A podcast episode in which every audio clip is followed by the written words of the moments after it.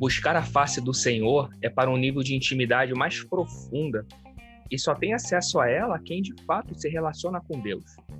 Pois na face dele temos acesso ao que Deus é e também aquilo que Deus sente.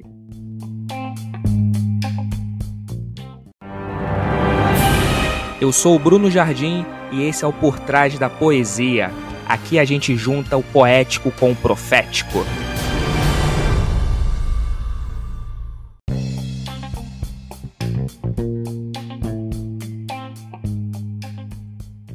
Olá pessoal, sejam bem-vindos a mais um episódio do nosso podcast, o Por Trás da Poesia.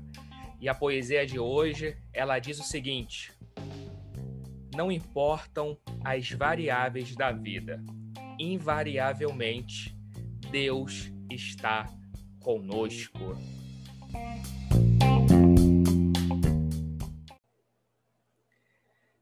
Ter a certeza da presença de Deus gera segurança em nosso coração. E é fundamental para aqueles que caminham pautados na presença de Deus, buscar ter um relacionamento com Deus que seja íntimo. O salmista, no capítulo 27, verso 8, ele diz assim: A teu respeito diz o meu coração, busque a minha face a tua face, Senhor, buscarei. Buscar a face do Senhor é para um nível de intimidade mais profundo. E só tem acesso a ela quem de fato se relaciona com Deus. Pois na face de Deus, a gente tem acesso ao que Deus é. E também temos acesso ao que ele sente. E por que eu digo que que buscar a face do Senhor é um relacionamento mais íntimo. Porque, veja, muitas pessoas querem ter acesso somente às mãos de Deus. E ter acesso às mãos de Deus apontam para receber algo. Então, são pessoas que estão se relacionando ou buscando a Deus só para receber alguma coisa dele. E Deus, ele age por graça, ele nos dá tudo aquilo que precisamos.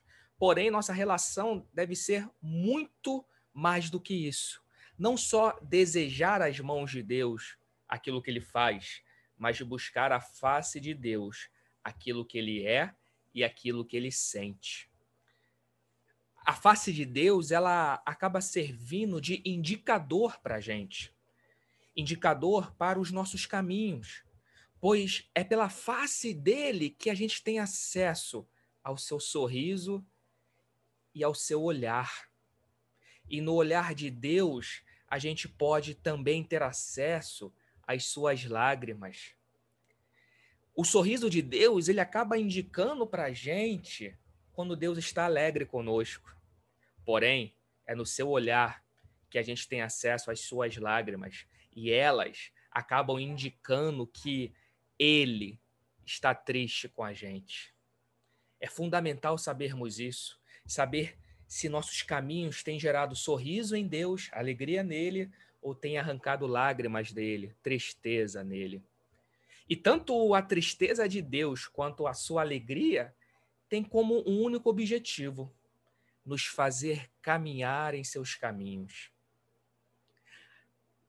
Paulo vai dizer lá em 2 aos Coríntios, no capítulo 7, verso 9, o seguinte: que a tristeza segundo Deus produz um arrependimento e que leva à salvação e não ao remorso. Veja que Paulo aqui ele nos traz um conceito sobre a tristeza segundo Deus. Aqueles que são guiados pelo Espírito Santo de Deus passam a ter o mesmo sentimento que há em Deus, a ponto de aquilo que o entristece também gera tristeza na gente e aquilo que o alegra também traz alegria para a gente. Até a tristeza de Deus, ela traz benefício para o homem. Paulo está dizendo que essa tristeza produz um arrependimento que leva à salvação e não ao remorso. Aqui ele deixa para a gente uma deixa muito importante, porque muita gente acha que arrependimento e remorso são sinônimos. quando na verdade não são. É importante a gente saber destrinchar a diferença entre remorso e arrependimento. E veja, o remorso ele tem a ver com aquilo que a gente sente por conta dos desdobramentos de nossos atos. O remorso ele é sempre reativo. Então, por exemplo, ele espera a bomba estourar para então aparecer. Ele é superficial, pois leva em conta só o que o ato trouxe de dano à nossa imagem. Então, por exemplo, uma pessoa comete um erro, mas se ninguém descobrir aquele erro daquela pessoa, ela tá de boa. Mas quando aquele erro começa a feder, começa a vir à tona, quando a bomba estoura e traz dano para ela, para aquela pessoa, ela fala: ai, por que, que eu fiz isso? Por que, que eu fiz aquilo? Então há um remorso. Mas o remorso, ele não é o arrependimento, porque se ninguém tivesse descoberto aquilo, a pessoa continuaria de boa. Já o arrependimento, ele é muito mais profundo. Ele tem a ver com o que se sentimos por conta da natureza de nosso ato ele não tem a ver com a consequência do ato, mas sim com a natureza dele. Ele não é reativo como quando como o remorso. Ele é proativo. Ele não espera acontecer para aparecer. Ainda que ninguém venha descobrir o que a gente fez ou o que aconteceu, há um desejo em nosso interior, em nosso íntimo, de não fazer aquilo novamente porque o arrependimento ele não é superficial, ele é substancial, pois leva em conta o fato da gente ter gerado uma ofensa à face de Deus. Veja que o remorso ele leva em conta o dano que aquele ato trouxe à nossa própria imagem. Caramba, fiquei mal na fita. Mas o arrependimento ele leva em conta ao dano que aquele ato trouxe à imagem de Deus. É por isso que o arrependimento ele não é uma obra humana, ele é uma obra genuína do Espírito Santo em nós. Só há arrependimento no coração daqueles que são ministrados pelo Espírito Santo de Deus. E não à toa que a palavra original no grego, que foi traduzida como arrependimento, ela é metanoia. Metanoia significa uma mudança essencial de pensamento e até mesmo de caráter. Ou seja, o arrependimento ele está contido em uma expansão da consciência. É algo que começa de dentro e vai para fora da gente. Ninguém vai mudar por causa de uma proibição. A mudança ela vem pela via da conscientização passando pela renovação do, do, entendimento. É o que Paulo fala, né? Que a nossa mente precisa ser renovada para então experimentar a boa, perfeita e agradável vontade de Deus. Então, o arrependimento está contido em um processo muito maior, que é o da metanoia, a expansão da consciência. Já dizia até Albert Einstein né, que a mente que se abre a uma nova ideia, ou seja, ela se expande, ela jamais volta a ser do seu tamanho original. Da mesma forma, como o arrependimento vem do Senhor, ele é um dom de Deus. E a palavra de Deus vai dizer que os dons de Deus, eles são irrevogáveis.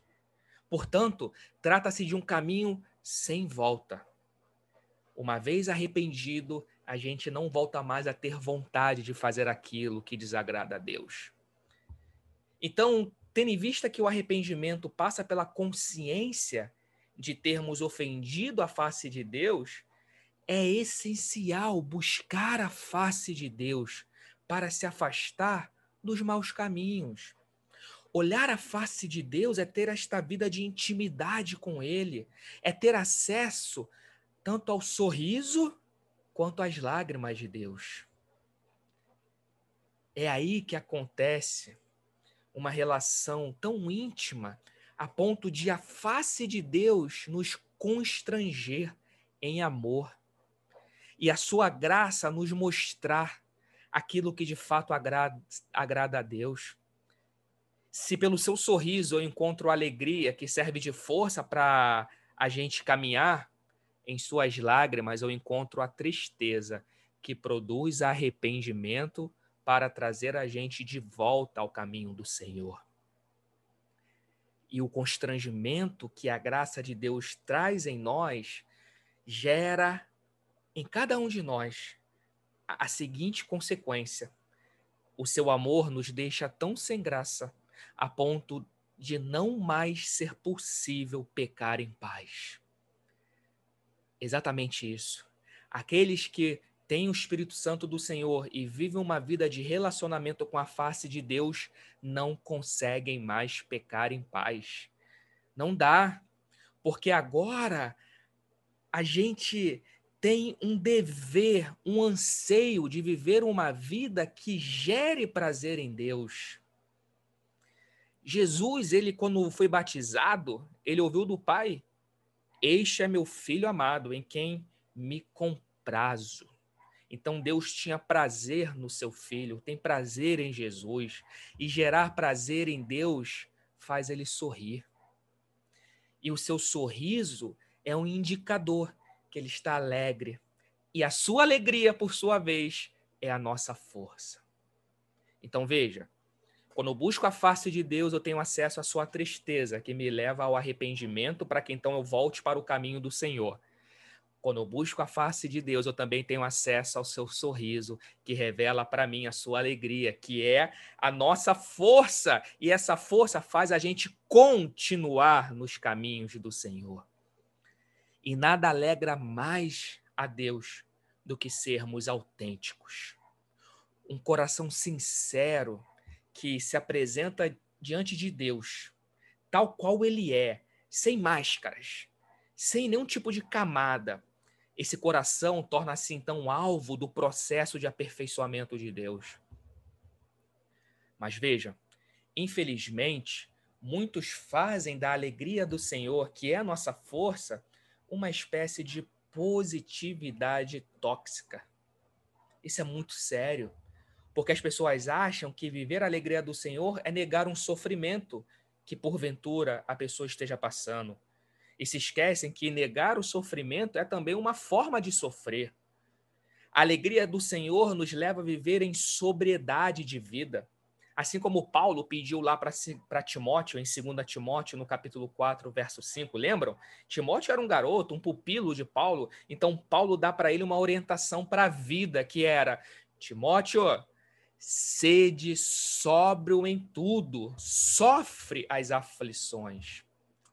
O apóstolo Paulo, ele orienta Timóteo para ser sóbrio, pois a sobriedade gera equilíbrio, o equilíbrio faz a gente não se embriagar com o vinho da alegria e nem a gente se deprimir com a angústia da tristeza. A sobriedade faz a gente entender que, invariavelmente, Deus nos sustenta durante as nossas variações. Então, a alegria do Senhor presente na gente ajuda a, a gente lidar com essas variações da vida. Não negue que algo ruim esteja acontecendo na sua vida. Mas também não fique preso a essa emoção negativa.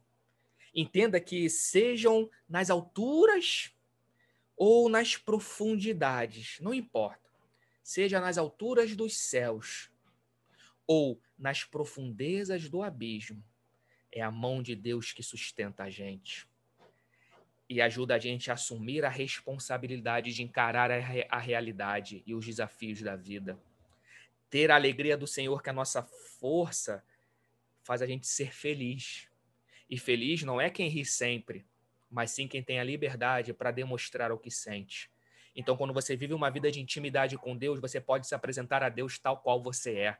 Você pode dizer para Deus aquilo que você está sentindo, não precisa se esconder. E é por isso, quando a gente revela essa autenticidade, que a gente tem acesso a alegria do Senhor, que é a nossa força, porque ser quem a gente é deixa Deus alegre. Quando a gente resgata aquilo que nós somos nele, é isso que vai conferir para cada um de nós uma vida equilibrada. Muitos acabam confundindo também o estar alegre com o ser alegre. A alegria do Senhor, ela é transcircunstancial, ela é atemporal. Quando Neemias falou isso, né, ele disse, e está lá em Neemias capítulo 8, verso 10, a alegria do Senhor é a nossa força, é preciso entender que Neemias era um homem como a gente, sujeito aos mesmos erros e passava também pelas mesmas circunstâncias que a gente passa. E ele, na, na ocasião, estava passando por uma que acabara de receber a notícia de que o povo ele estava mal. Jerusalém estava em ruínas. O povo de Jerusalém estava sendo assolado por salteadores e várias outras coisas ruins que estavam acontecendo. Então Neemias ele obteve por Deus, pela graça de Deus, a missão de ir até Jerusalém, né, para ajudar na reconstrução dos muros da cidade. E chegando lá, a primeira coisa que ele fez foi trazer ânimo, ânimo para o povo trabalhar, dizendo: a alegria do Senhor é nossa força. Então, mesmo que as circunstâncias trouxessem um cenário de não alegria, ele entendeu que alegria, mais do que estar alegre, é ser alegre, tem a ver com o que a gente é em Deus. Por isso que eu volto a lhe dizer: buscar a face de Deus faz a gente se relacionar com aquilo que Deus é e não com aquilo que Deus faz. Quem vive uma vida de relacionamento com Deus baseado naquilo que acontece, está sempre sujeito a variações. Mas aquele que está atrelado no que Deus é, e veja, Deus, nele não há sombra de variação. Invariavelmente Deus é. E o fato dele ser invariável ajuda a gente a lidar com as variáveis, inclusive com os dias maus, porque ser alegre é muito melhor do que estar alegre. E a alegria que vem do Senhor mantém a gente no foco. Não importam quais, quais sejam as circunstâncias, a gente mantém o olhar fixo, firmemente em Jesus, que é o autor e o consumador da nossa fé. A alegria do Senhor nos mantém em movimento no caminho da vida.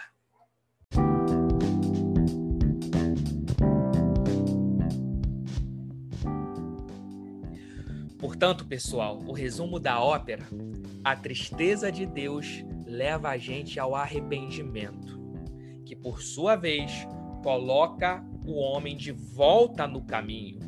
Já a alegria de Deus nos enche da força do Senhor para a gente continuar no caminho.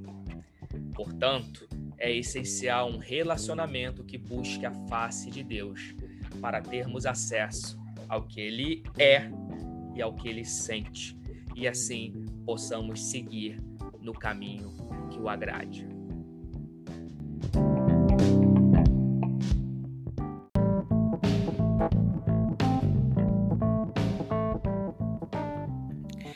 Ei, você que ficou aqui comigo até o final e ouviu todo esse episódio, é sinal que você está conectado com a palavra e com a poesia. E eu quero deixar um convite para você.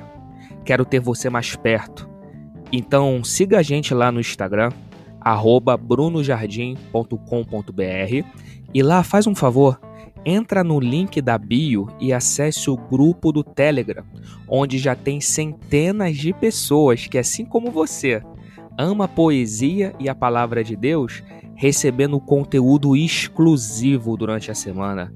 Beleza? Então até a próxima e um forte abraço. Tamo junto, pessoal!